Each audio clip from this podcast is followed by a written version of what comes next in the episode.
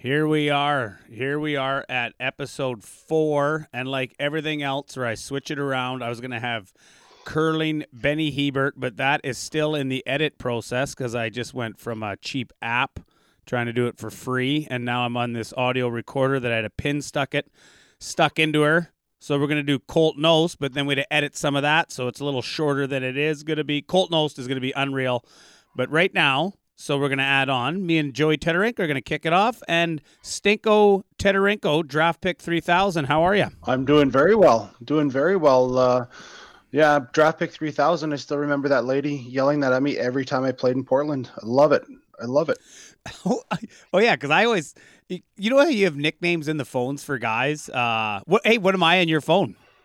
Tick Taylor, but you have a really cool picture of a guy playing hockey with a half cage. Herb Raglan? Herb Raglan, yeah. When he played with the Nordiques, he had a half cage. The only guy I've ever seen with a half cage, and he's on a hockey card, and that's what I have as your identification. Do you remember when I had that Herb Raglan card, and then I put it in the plastic, and then I got a hole punch from like my old paper route thing, and I put it on my keys. That was my keychain. Because you always when I had that, always lose your keys. Yep. So I have to have like people always ask if I'm a janitor because of my keychain so long, and that kicks off with old Herb Raglan. Yeah. What a mask, man! The half. I haven't seen the half cage mask since the Cudworth Tricky Maroons did it, and I think that's why they're called the Tricky Maroons is because we were better than them in senior, and we went to their barn, man, and I think it was minus 30 outside, and I think they turned the air conditioning on. It was so cold. No one could see anything, and they beat us due to visors because they all had half cages, these bastards. Yeah, I played with a lot of guys from Cudworth, and you got to watch those guys. They'll take the elements. They'll use anything to win. I think that's why they're called the Tricky Maroons, man. Jeez, I just put tricky. Two and two together. Now they probably put decaf coffee in the visitors' dressing room too. What do you think I have you in the phone as? The Stinko Teterenko. Yeah. It could be smoky eating champion. There could be a lot of things in there. Just Stinko. It's funny when you get the names and they come up on your thing like. And a group text, like Greece. And the thing about being from Prince Albert is most of my friends left to play junior, and half of them came back with the nickname Greece because everyone's like, where are you from? Prince Albert. Oh, that greasy town. So we had like 3 people come back with Greece and then Rat. So we have Greece, Rat. What do guys call you? What's your nickname around other people? Do they just call you Tets? Yeah, they just call me Tets. Yeah. Tets, Stinko. You're the only guy that really calls me Stinko, but give listeners a little background on that story. Playing 4 years in Portland, there was a lady that had season tickets right behind the penalty box, and every time if I started a game and I was on the blue line, there's that kind of pause, or when they say your name, she would yell out over a silent crowd, Stinko Teterenko, draft pick 3,000. She absolutely hated me. She hated me so much, and she had such a distinct voice. And even after we won the Memorial Cup, she actually came down and apologized how she gave me such a hard time over the last 4 years. But even funnier story was I went back. Our coach Brent Peterson was being inducted into the Portland Winterhawks Hall of Fame, so I went back there to drop the ceremonial first puck for the for the game. So I was out there, and you know when it goes quiet before the anthem. She yelled it out, Stinko Teterenko, draft pick 3,000, and she yelled, sit down, fatty. I love how that's in your home barn. Like that's not like you're playing a rivalry. You're not playing the Thunderbirds or anything like that. That's in your home barn. In Seattle. It was in Memorial Coliseum in Portland. I could tell you where she sat. She probably still sits there. Really? Yeah. One of the great. Wow. She was committed to Beacon, same thing for 4 years, and then 20 years after. So, really, man, she really hated me. Commitment. She really hates me. That's one thing I missed as a goalie was beaking because it's harder to beak like in things. But this is a move, and I don't know if many goalies did this, but I would do it. You know, when they'd go to drop the puck, like say it's in your end, and they're kind of like everyone's getting ready. It's not that loud because everyone's getting ready for the face-off. I would always loudly beak guys on the other team, and I never the fuck you, I'm gonna kill you line in hockey means nothing because, like, what, are you really going to kill that guy? No, you're not. Like, no. Like, I would always go after, like, cut downs. Like, if they had a guy on their team that could was a bad skater. Like, remember Strube wasn't the great skater. Remember Nathan Strube? Yeah. No, I remember. He had kind of one ankle go out there, and then, like, the puck's about to drop. It's like, oh my God, look at buddy's ankle over here, just right twisted down. And then, you know, because guys off his team have obviously skated with them, and they're like, yeah. The best is when you can beat a guy, and guys on their own team start laughing. You know you got it good, and you hit a nerve. You hit a nerve. It's awesome when you get some backgrounds from some guys from their own teammates. And really, really cut deep. It's those are the best ones, because when your own teammates don't defend you, and they're laughing, you really feel like a piece of shit. I remember guys in PA. There was a guy. His name was Terry, and they told the other guys on the other team to bug Terry and call him Telemiracle Terry, because they would fire him up because his own teammates would do it. And then the other team had did it. And then he knew that they told him to do it, and he like spazzed out on the ice. Really tight knit group when you're getting the other team on you from your own buddies. Oh, I remember playing senior I was playing against Knistano, and I'd played junior there. And there was a guy on my team, Bouye, and then they had this other guy on their team. His last name was Skeen, and I knew from playing with Bouye, I just made up a lie. Like, the guy's in my face digging at me. I get up, I was like, buddy, you're the biggest loser on the team. Bouye told me nobody likes you. He said, later I find out they're half brothers. They just got different last names. I was like, oh, whoopsie daisy. I guess I didn't do my homework on that one. Yeah, full out fight at Thanksgiving. Oh man! But we got Colt Knost coming up in today's. He's so funny. He's like a PGA legend, man. Like, I think all the PGA guys love him. Like, I think PGA guys are more like hockey players than you'd realize. Like, he likes to cut loose, have a few drinks. So we had a real good time, and we're gonna bring him up here. I don't know. We'll bring him up in about 8-10 minutes. Just in case anybody hates me and you, and they're just here for Colt Knost, you can fast forward. Yeah, it's the best thing. Just keep hitting the 10-second forward arrow, the 15-second forward arrow. So what'd you get up to this weekend? I know we both guzzled. I guzzled real hard Friday. What day did you guzzle? Friday started early. I felt like I really accomplished things in my week, which I don't know how that's capable right now, but yeah, I started Friday. I was all jacked up for a call that we were having with some of the guys from our junior team from the Portland Winterhawks 98 group, and Chris Jacobson threw that together for us and kind of started early. By the time everybody got on there, I was kind of full, and then kept going. I think some of the guys were on the call for like 4 or 5 or 6 hours. It just, guys kept coming on, going off, and made for a long Saturday. That's one thing. You can never be 120%. You can only steal tomorrow's fun. Oh, if you feel 100%, you can only steal tomorrow's fun. You can't save up fun. You can only steal it from tomorrow. And I definitely stole fun from Saturday and Sunday. Yeah, Sunday was, I had to go in the sauna a couple times. Had to really try and straighten. 40, man. Yeah, the old 2-day hangover, and then just every Sunday questioning myself, like, what are you doing, buddy? Start cleaning your life out. So today I've had some oatmeal, steel cut oatmeal, and some water, and I'm telling myself I'm getting my life back on track. Yeah, just really cutting down on the carbs. You tell myself I'm going to eat clean. I'm going to sweat it out. I have a sauna too, and just turn it up to about 350 and try to sweat it out. But then you feel like a piece of beef jerky after that. You don't know what's better. So I don't know. It's such a wicked web we weave, ebb and flow. And here's the thing. So I drank Friday, and then I had a Zoom gig Saturday. And the thing with drinking and comedy is, like, you need to get energy to do a show. Like, so if you come in fresh and you're just starting a club, like on the Thursday, you're so fresh and you love it, but then you have a good time. So then you steal tomorrow's juice, and then you're like, oh my God. And then you're like, now I got to drink to get up for Friday's show. And then you drank Friday, and you're like, oh my God, now I got to drink to get up to Saturday. So it's a slippery slope. So I was like, a Zoom gig, you know, there's no crowd there, but you still just to talk. And I was so hungover Saturday. Right. I had to get 4 or 5 in me just to get that gig done. So guys would always talk about their pregame meals. What's yours? Like 3 whiskeys or, you know, 6-pack of beer. You know, guys always talk about their pregame meal and a nap and hockey. What's a comedian's make sure that he's at peak at about 10 minutes before show. Okay, here it is. I'll give you it. At the beginning when I first started, it was the earlier you started, the better, because I would have no nerves. Like I would be coming in, but I would be hammered. And it was like at the beginning, my comedy was like, it was almost like I was at a party. Like I was just the guy at the party messing around, like not really telling jokes. And then as you go on, you realize this is not the way stand-up comedy is. I should write the odd joke.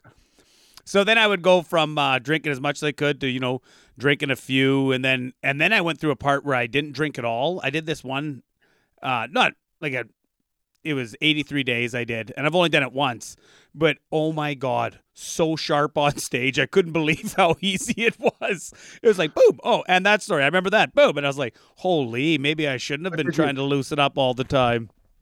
Well, because you talked about you starting a gig, you going Thursday through Saturday, you go to a spot, let's say Winnipeg or Calgary, and you're probably at your best that Thursday show. And everybody that went to that show say, he was awesome. And they keep filtering in Friday and Saturday and they wonder what the fuck happened to you by Saturday. Is that kind of... It is. But then there's times when you're drinking and you're just on this, you find this perfect balance of looseness and just these ideas pop in your head. So you're on a heater, but it's messed up. Like for how much I drink, I've only fucked up on stage a few times and I remember them. It was bad. Like... Because the one I was like, I would make up the whole show. That's the hard shows to follow is when you make up one and then people come back like this is going to be, and they expect something like that. And I was like, man, that was just lightning in a bottle. I can't do that again. So you try to drink and find that same buzz of being on fire. So I tried to do that this once in Regina. Absolute backfire. Like I thought it was going to be a bunch of hockey guys. No, it was just a hockey guy who'd set it up through a guy and it was like a higher end corporate. And I came in hot and right off the hop, they're like, has this guy been drinking all day? Yeah, I have. And I felt like shit after that. I was like, oh man, that wasn't a good one. I got kicked out of the Vic bar in Regina. And then the guys, I was like, what? I was like, oh, what'd I do? And they started crying. They go, it's one of the funniest things ever. And I was like, okay, well, that's good. I got that out of the way. I cupped a fart. And then when the waitress went by, I kind of went like that. And she went, ah! I was like, man, I'm 37 at that point. I'm cupping farts at a bar? What kind of degenerate am I? Well, I used to fart. That's my lowest point. I used to fart in quart sealers and put them back in my mom's canning supplies to see if she could open them up in the spring or in the whenever she's canning stuff. It's an old trick. We did fart in mason jars. Yeah, learned that trick from other generations.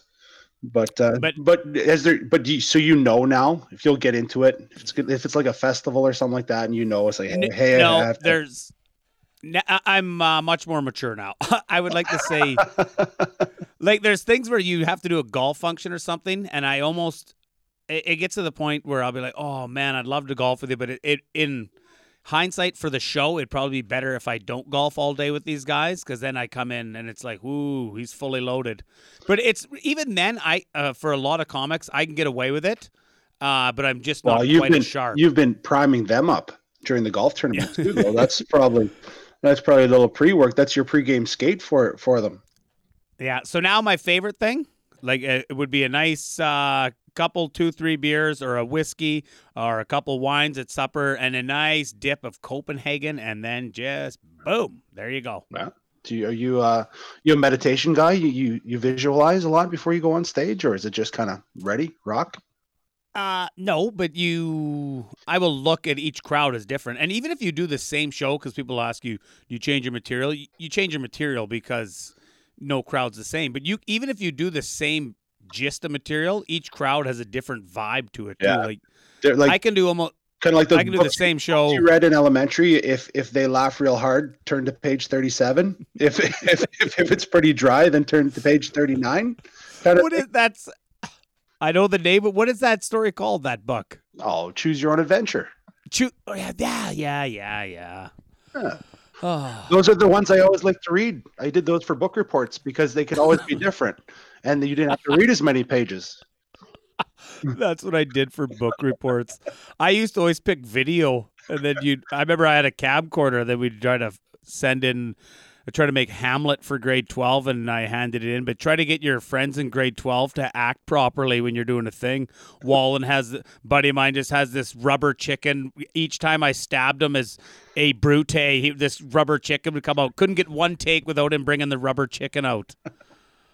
Oh, man. But, no, we can go on forever. But so you had a good weekend. What was the Friday night just gave her? Yeah, it was the exact same as you. Like, you think you've accomplished something during the week, and it was hot out. So we're just outside, and then just, I'll start with a few beers, and then I went to whiskey, and then it just went to waking up in a bunk, like my son's bunk bed, and just like, whoo-wee. Like, so it was the first official day in Saskatchewan where you could have your shirt off? Pretty much, yeah. And even then, most people wouldn't have, but I had tarp off, and I was kind of hid behind the wind, And then the Saturday Zoom gig, you would have knew a few guys on there. It's Kelly Chase's fantasy camp. He has this one guy, Liam Burgess. Guy's a big beauty. And he comes in and buys these guys. He loves Armstrong, so Colby Armstrong was there. His brother Riley was there. Barnaby, Matthew Barnaby, Daniel Briere. Jim McKenzie. And, hey, Jim McKenzie. Yeah. We'll get him on the podcast because he was your first fight, hey? My first NHL fight, yeah. I was so eager to go. We were playing in New Jersey. He was in New Jersey at the time. I got called up, and Terry Murray was my coach for Florida, and I was so excited. I wanted to get into a fight so bad.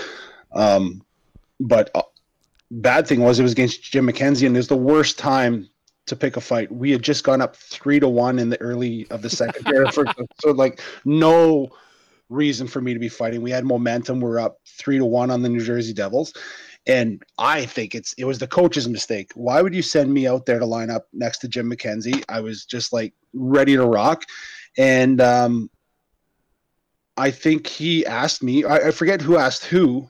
I think it might have been me. I was like, "Hey Jim, you want to go?" And he just kind of mumbled. He went, "Bruh, bruh, bruh," and I was like, "Okay, we're gonna go." But I thought that we were gonna back up and square off. Rookie mistake. I turned and I faced him with my hands down to drop the mitts, and boom, he already had his glove off. He hid that he put his glove off on the other side before the puck drop, and he smoked me right in the nose. He broke my nose for my first NHL fight. Didn't go very well. And yeah. And so veteran Jim McKenzie got the little punk rookie, which is hats off to him. And then they went on to win the game. So really changed the momentum for the Florida Panthers early in the first after going up on a hot 3-1 lead against the defending Stanley Cup Jersey Devils, I think it was. But even better to the stories was I got my first NHL hockey card picture taken that night, action shot with so much gauze pushed up my nose. And my nose is all crooked, so I really look like a real winner. A real winner. Okay, I know the hockey card. We got to get that picture up with your nose. Absolutely, just yeah. Oh, it's gigantic. Yeah. It's got a couple different angles on it, but hey, it finished in. But you know what that means, though. I did have another shift in that game. You had another shift of that broken nose? Yeah. Well, they got me. Did you come out? They got me an action shot with all the gauze at my nose. Oh, so, yeah. But did you? But it doesn't have. You didn't come in with like a Herb Raglan mask or anything. Look at us doing a callback. We'll start with that. Yeah. So you went out with a broken nose and had nothing covering it? Yeah. Come on, holy man. Shit, man. That's tough. That's okay. That's good. We just circled back. We did a callback. This started out with Herb Raglan, and then we'll end at Herb Raglan because this is the Colt Knost one, and that was a fun little beginning, buddy, because we can always talk forever. I love it. I know. We have to cut ourselves off, so structure's coming together, Cal. It sure is, buddy. Okay, I will talk to you next week, and next week, hopefully we get the edit down. We're going to have Benny Hebert. We're going to record this week with Natasha Stanishevsky. Oh. We got her on board. Yeah. Nice. Yeah, she's the best. She's just okay. Beautiful person. Inside Out. Oh, yeah. Remember, you actually met her when I brought you with me to May Day's function in T.O. Yeah, we went to a function, a charity function. It was a lot of fun. Yeah, we were the two animals there. Everyone else, Toronto done up, and then two Sask hillbillies. Just nice jean coats, boys. Nice jean coats. Yeah, it was like Dumber and Dumber guys with denim tuxedos instead of the orange and the blue ones. And that's how we acted. Okay, that was good. So now we're going to kick it off. I'm going to get this Colt Knost interview. There's some parts where the editing, it was so hard to work. We had a little bit of a delay, so I'm laughing in weird places, but we try to clean it up best we could. Man, Colt Knost is an absolute beauty. You're going to love him now. Just retired from the PGA Golf and now doing CBS. Was literally one of the greatest amateur golfers in the history of the world. Him and Bobby Jones. He won. He was number one amateur in the world. So here we go. We're going to listen to Colt Knost. Thank you. Okay, here we go. Our next guest. Wow.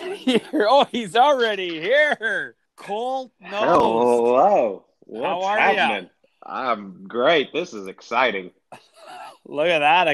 I haven't heard that Southern accent for a while. It's been a while. It for sure has. Yeah, this is probably the most sober we've ever been around each other too. Yeah, you know what? I'm going to say this right now. I don't think we've had any time really sober beside each other. So this will be new. That is a fair point. I agree with you. What if we don't end up liking each other? This will be weird. I don't think that's possible. We're going to be great. Yeah. Okay. So here it is. Colt Knost, PGA golfer, just retired.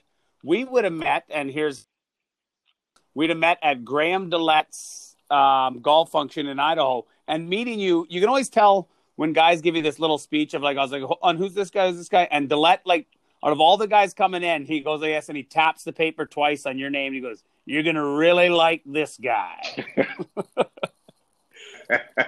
Oh man, what a time that was. Yeah, it's usually a side. A guy likes to have a good time, maybe a couple drinks, because you came in. There was, I think, 7 or 8 of us. There's PGA guys at the lobby. And then we went to the function, like the kind of the evening function where we all get auctioned off. Except you came in. Did you come in with Max Homa, or who'd you come in with? Yeah, Max and I came in really warm from Vegas. We were supposed to – Graham's wife booked us a flight really early that morning out of Vegas. And we were like, no, we're not getting up that early from Vegas. So we flew later on our own and came in just, like I said, rather warm.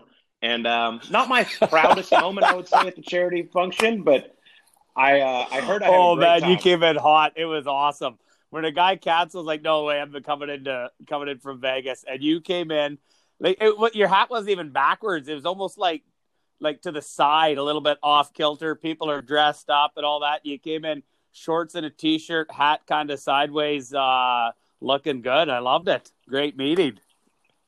That's how I roll. The more drunk I get, the more the hat goes. Okay, yeah, then that was about right.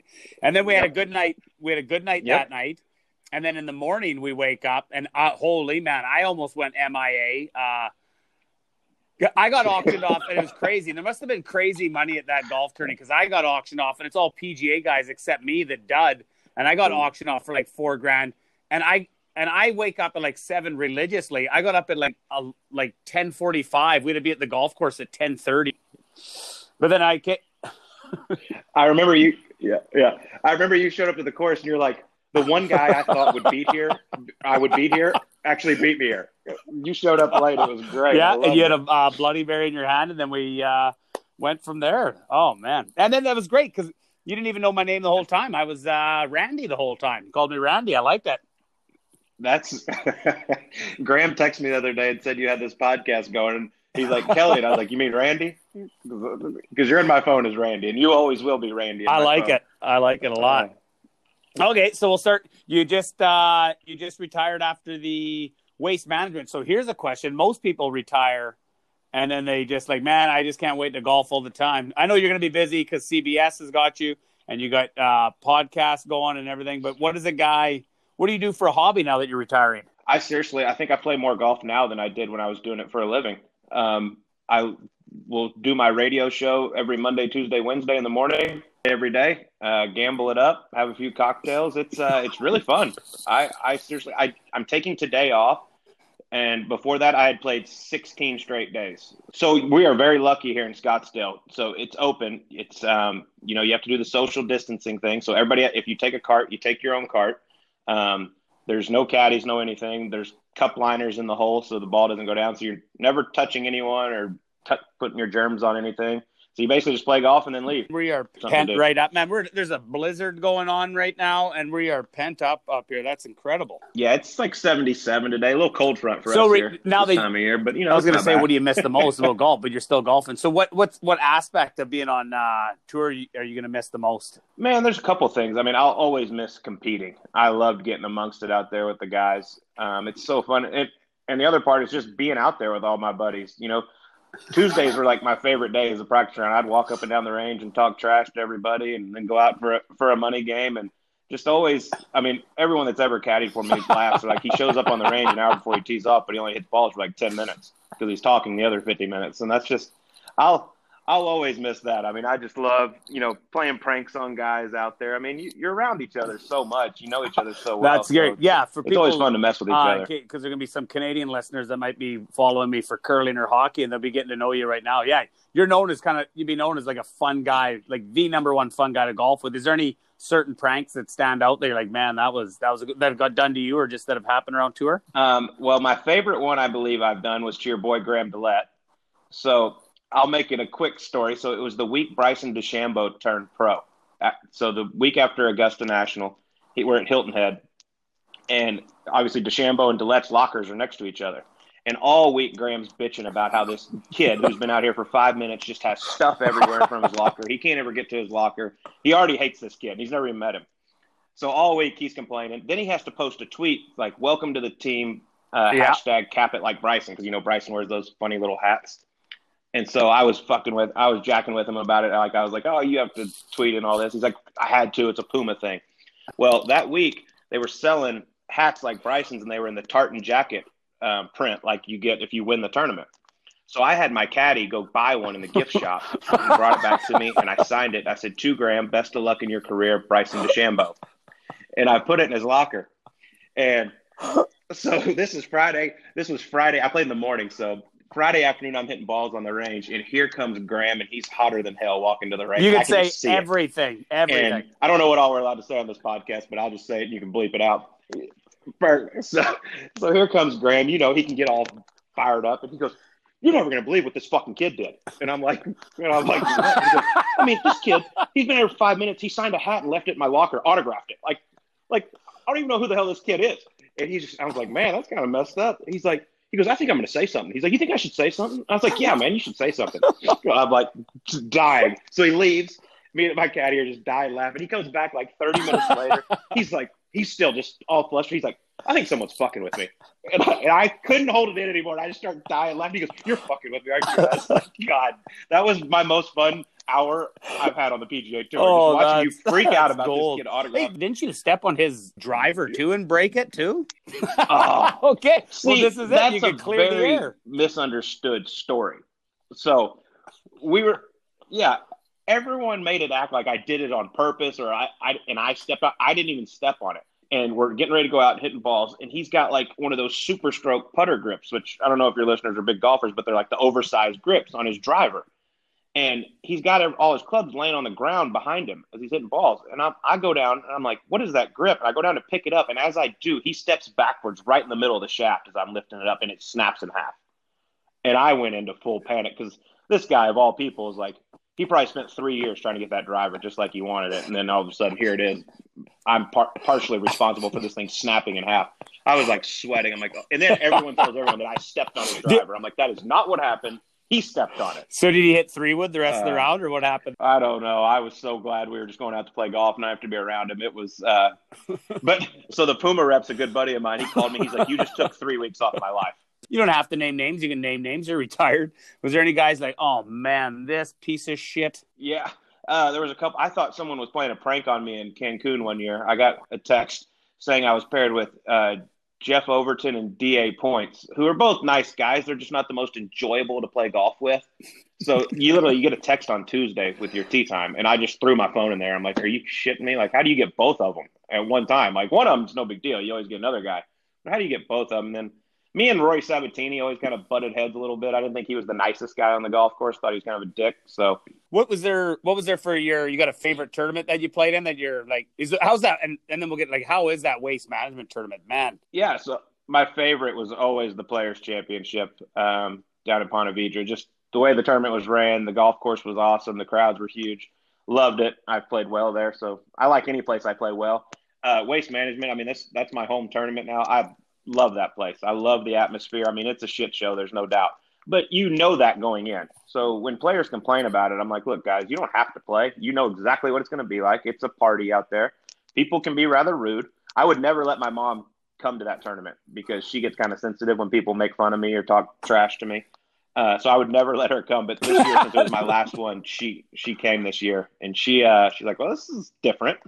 This is different. So it was, I mean, it's great, though. What they've done, it's just awesome. And it's, like I said, it's 1 week a year. So you just deal with it. Was there any courses not much gets better than that in the game of golf? Hated that, or you could almost hate it because you're like, oh, this doesn't play to me. I don't like this. This is, jeez. Yeah, that Bethpage State Park up in New York, I hated that place. It's so long. It was a terrible golf course for me. And, like, it seemed like every year that I had a good year on tour, the first playoff event would always be there. And then I would play like shit, and I would move way back or get knocked out, and I'd be done. So I hated that place. And the fans are brutal there. I love New York, but, man, their fans can be ruthless. They make the people at Waste Management seem really nice. So, but it's still fun. It's just not a good golf course for me. We might not be able to get to hear a lot of it. There's trash talking going on from fans. Oh, yeah, all the time. Like, the first hole at Bethpage is this really hard dogleg right. It's a 90-degree dogleg, and I missed it in the left rough one afternoon. And these New Yorkers are just wearing my ass out. And I just looked at my caddy. I go, I don't care what happens the rest of the week. I will not miss it left on this hole ever again because you're right up next to the crowd. Oh, my God, they were just obnoxious. I'm like, just get me out of here. But it's fun. I mean, I like to talk trash back to them sometimes. I mean, they kind of think that, like, I'm not going to fight anybody, obviously, but they get a little personal sometimes, and they think that rope's like a barrier wall that no one can. Has there ever been one time where it actually got in your head? You're like, what's this piece of shit doing? And was he ever like, and was there a guy like ever like a repeat guy? Like you'd see him again, like this goddamn asshole, like he's out to get you? Yeah, there was. So we're playing at Hartford at the Travelers Championship, and I'm in the next to last group on Sunday playing with Tommy Gainey, and I was playing like shit. I was like 3 over par, coming up 18, and they have tons of people on 18 there. And I'm walking up, and I think I'm 3 over par. And this guy just starts wearing me out. Nice fucking playing. Looks like you'll be back on the web tour next year. You never belonged out here anyways. And I'm like, who the fuck? What did I do to this guy? Like, did he bet on me or something? I don't know. And Tommy Gainey wanted to go fight the guy. And I'm like, no, just leave it. Let's just get the hell out of here. So I shoot 3 over. I'm done. Next year, I'm in contention again. Play bad again on Sunday. I'm coming up 18, and the same asshole's there wearing me out again. And I'm like, who the hell is this guy? I want to be like, what have I done to you? I'm literally walking up 18, and he goes, remember me? And then just lays into me again. I'm like, Jesus Christ, dude. What did I do to you? I had to have done something to this guy. I have no idea. I wanted to walk over there and ask, but I never did. Oh, man. What did you do to that guy? Exactly. I want to know. I had to have done something. What's your Tiger encounters like? My first ever moment, like I saw him when he would play Byron Nelson in Dallas when I was a kid, but my first ever time playing in a tournament with him, I got a sponsor exemption in Bay Hill the year after I won the U.S. Amateur. And I'll never forget, that was my first time playing in a tournament that he was in, and I was 2 groups behind him on Thursday. And he would that's when he lived in Orlando, so he would warm up at his house in Isleworth and then drive 10 minutes over and go pretty much straight to the tee. So I'm leaving the locker room Thursday, and there's hundreds of media people lined up down this hallway walking towards the putting green. So I come out of it, and I hear these spikes on the concrete, click, click, click, click, and I turn around, it's Tiger. And I was so scared and intimidated, I jumped up against the wall with all the media guys and let him walk by. I was so nervous. That was my first ever, and I told him that a couple years later. He just started dying laughing. But he's the only guy I think that I've never big name guy I've never been paired with. Gillette said, make sure to ask him about when Phil fleeced you at Madison when he moved the tees all the way back, so your partner was basically playing the tips. What's that story? Yeah, he still claims that this never happened, and it's absolute bullshit because I know it happened. So we went out and played at Madison. Me and Phil play against each other all the time. We're never on the same team. And he's a terrible golfer, but he loves to gamble. He gets 24 shots from Phil. Me and him are playing Phil Mickelson and Ben Crane. Like, I'm like, you got to be kidding me. This is the most unfair match I've ever seen. So he gets 24 shots, and BZ's like, don't worry, I'll back you, whatever happens. So Madison Club's long as shit. So we finally agree that BZ gets to go up a tee box. Phil's trying to argue. I'm like, Phil, the guy hits at 200 yards. You got to let him go up a tee box. So we start on the first hole, and the tee box is 30 yards ahead. He hits. Second hole is a par three, so there's not that much difference. Third hole, same thing. There's like 5 yards between our tee and the next tee. And the next hole is like a 500-yard par four. And I just look at Phil, and he kind of winks. And I'm like, what the fuck? He called the pro shop and had him come move all the next-to-back tees right in front of the back tees. And we That's hilarious. I don't even know what the total number was. Yeah, it was very dirty. He gave you a chance to bring it back in cards? Yeah, so one of my – I think it might have been my rookie year. We're at Bob Hope out in Palm Springs. And they texted me. He was playing with Pat Perez and Dustin Johnson out at Madison. And they texted me like, hey, come out, hang out, have a drink. I was like, sure. So I come out. My clubs are in the back of my car. My golf shoes are at the locker room at PGA West. Phil's like, hey, we're going another nine. Grab your clubs. I'm like, sure, whatever. I've never played with you. Yeah. Sounds great. So we go out. I have no golf shoes, like I said. He goes, me and you for $1,000. I'm like, ugh, can't really say no. I look really soft if I say no. So he just fleeces me. And I'm like, oh, God. He goes, I heard you like to play gin. And I'm like, I love to play gin. He goes, all right, let's go shuffle them up. And he will still never play me in cards again. I think it's just more that I chirp him so much when I do actually win that that's why he won't do it. I mean, the next day I was trying to get him to play again. We're out at Madison Club, and he's like, no, I'm not playing him. And I just go, Phil, maybe you feel more comfortable at one of our lower stakes tables. And the place just died laughing. That's a great line, man. Yep, exactly. You are, and like Bobby Jones are like two of the greatest amateurs ever. And then here's the hard question. I was like, oh, man. So when you win the amateur, you get to go to the Masters, the U.S. Open, and the Open. But like any regular person, I would have waived that and just went pro. Is there any regret in missing the Masters? I mean, it sucks every time. Like this time of year, it always sucks knowing that I've never played it. But at the time, it was 100% the right decision.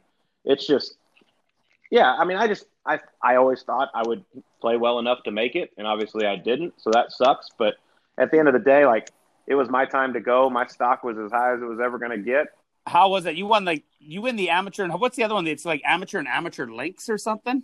I won the pub links, yeah. Because the thing about professional golf is it's not like other sports. You always have to earn your keep. You know, like if, say, you got your good ball season or something like that, then you sign your 8-year deal and you're living comfy.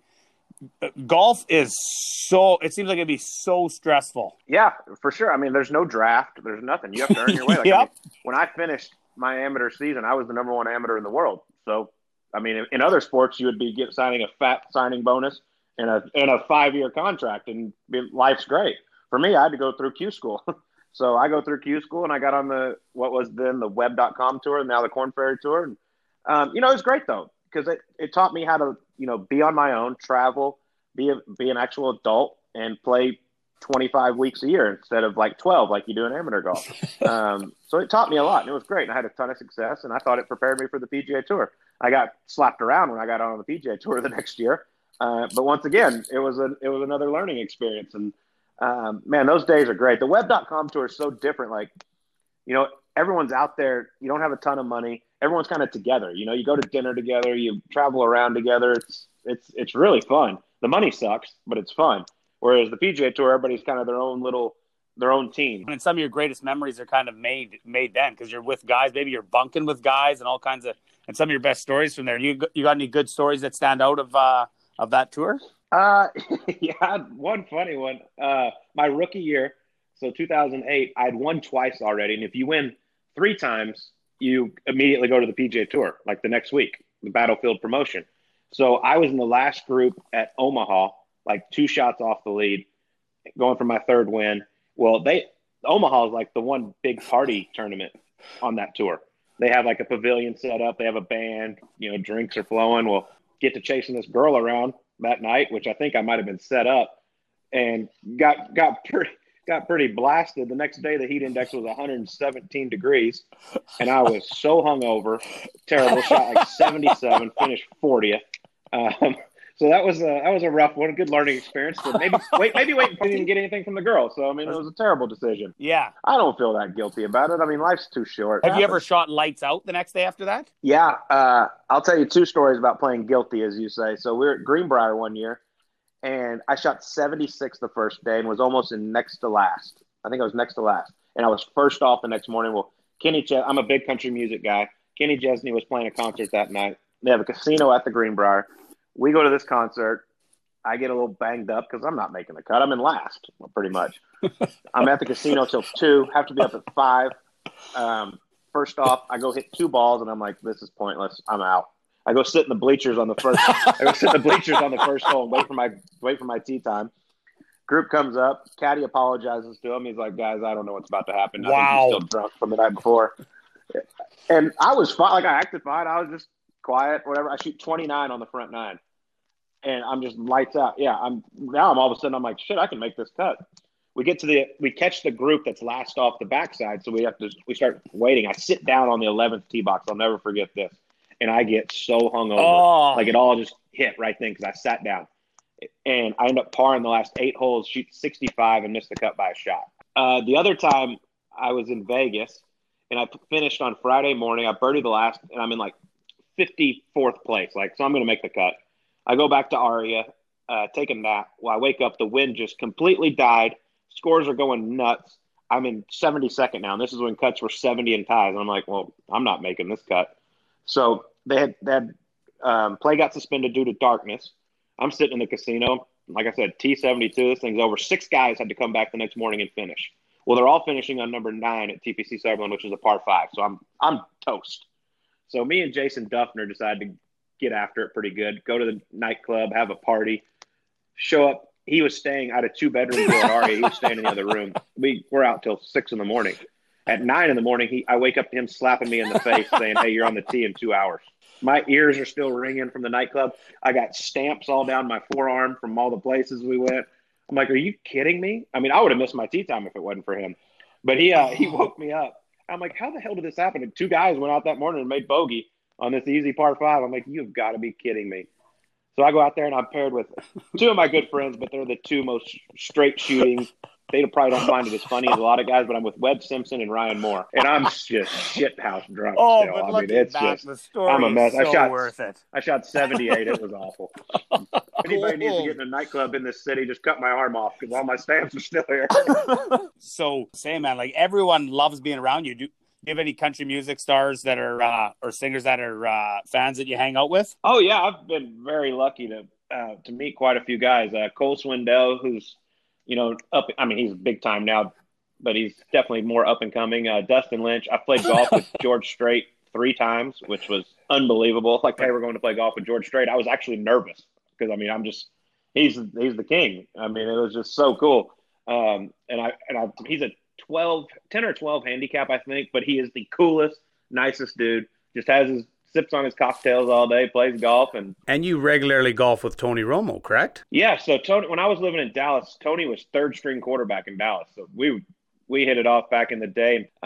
We met when I was just out of college and started hanging out, playing golf, and then all of a sudden he became Tony Romo. I mean, we used to go to dinner places, and no one would come up and bother us or anything. And then all of a sudden he became the starting quarterback for the Dallas Cowboys, and we couldn't go anywhere without just getting attacked everywhere. It was – totally different. I mean, like, 4 years before that, no one knew who the hell he was. Next thing you know, he's starting quarterback for the Cowboys. He's dating Jessica Simpson. I mean, things just totally changed. That was cool. But was retirement an easier option now that you had all this CBS and other things on the plate? Yeah, that was part of the reason I decided not to go back to the Corn Ferry Tour and try to chase it a little bit. I had this huge opportunity with CBS, and I did 3 events for him last year. And it was awesome. I loved it. I felt like I got better each week. And then they gave me 7 this year. And so I was getting ready to get started at the end of this month. But obviously with all the Corona and all that going on, I'm going to miss a few of those. But hopefully we get back soon and I can get to work because I'm really looking forward to it. I love doing it. I love talking about the game of golf and hoping to bring, just a little different side to it. Make it fun. Yeah. Obviously, there's going to be diehard golf fans that are always going to be diehard golf fans, but there's some that are on the fence that maybe you are the guy to push them on that fence to make it a little bit more entertaining. Yeah, and that's what I want to do. I mean, I'm 34 years old, so I'm still kind of obviously very young to probably quit playing the game, but you know, I feel like this is a calling for me, and I love doing it. I have a great relationship with all the guys out there. I mean, I feel like they trust me. They tell me probably some things that they don't tell other people, and I can. So I'm never gonna say anything I shouldn't on air, but it's I can show a different side of these guys. And did Dillette ever get you back for the prank you pulled on him? Oh, 2 years after I got him that, he goes, "I'm gonna get you back one day. Just remember." And so I here at Waste Management Phoenix Open, I walk in the locker room and I open my locker, and there's 100 pictures, selfies of Graham taped all up in my locker, and a sign that says "Remember Hilton Head." And there's pictures of him and his kids, him like with his beard making weird faces, just lining my locker. It was hilarious. It was pretty funny. I still came out on top of the pranking battle, but that was definitely a good one. I'll tell you, and since we can say anything on this show, it's awesome. I love saying this. So Gary Woodland's my best friend out on tour, and he used to live in Orlando, which is where Bay Hill is played. So this was several years ago. So I was dating a girl at the time, and she had never met Gary and his wife. So she flies to Orlando.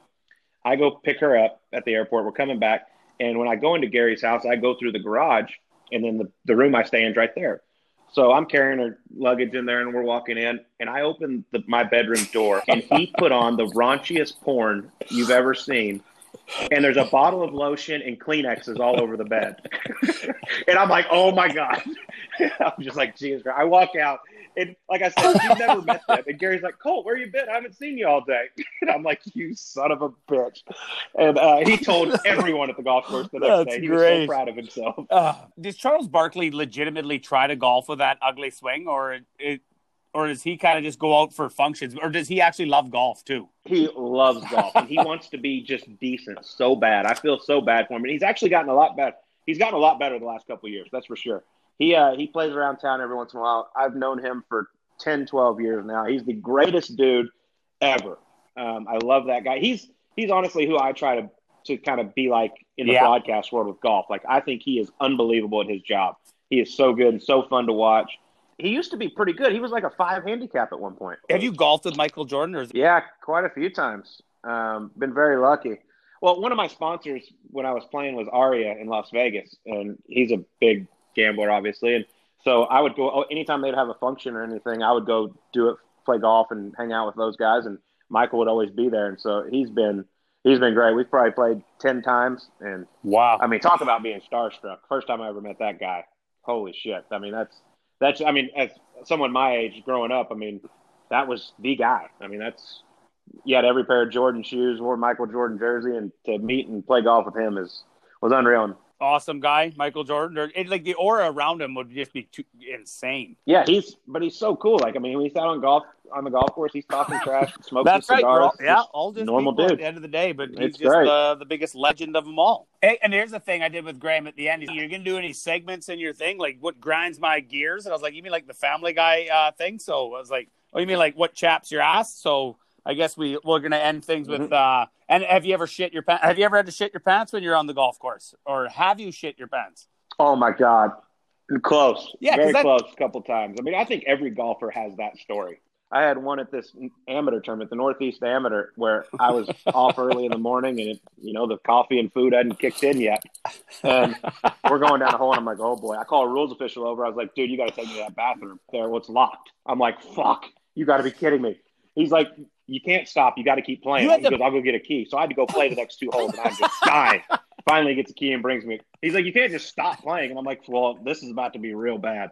I'll tell you a funny story about that. I had this kid. He's a rookie on the Corn Ferry Tour, Taylor Montgomery. His dad's the GM at Shadow Creek in Vegas. He told me this story when Taylor was 11.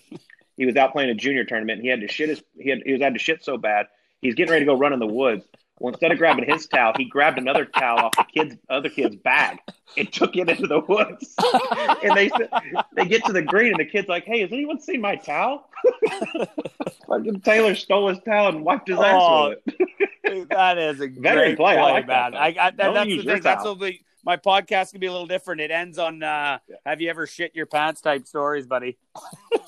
Oh, Colt, thank you so much for being on. That was so fun. I can't wait. I got to get down to that waste management tourney for sure. Like, that's on the bucket list things to see, man. Okay, Mike, thank you so much for doing the show, and enjoy retirement. Yep. I look forward to watching you on CBS all the time and checking out your podcast, Subpar. Thanks so much, man. I appreciate it. That was fun. Okay, sure was, buddy. Take care. You got it.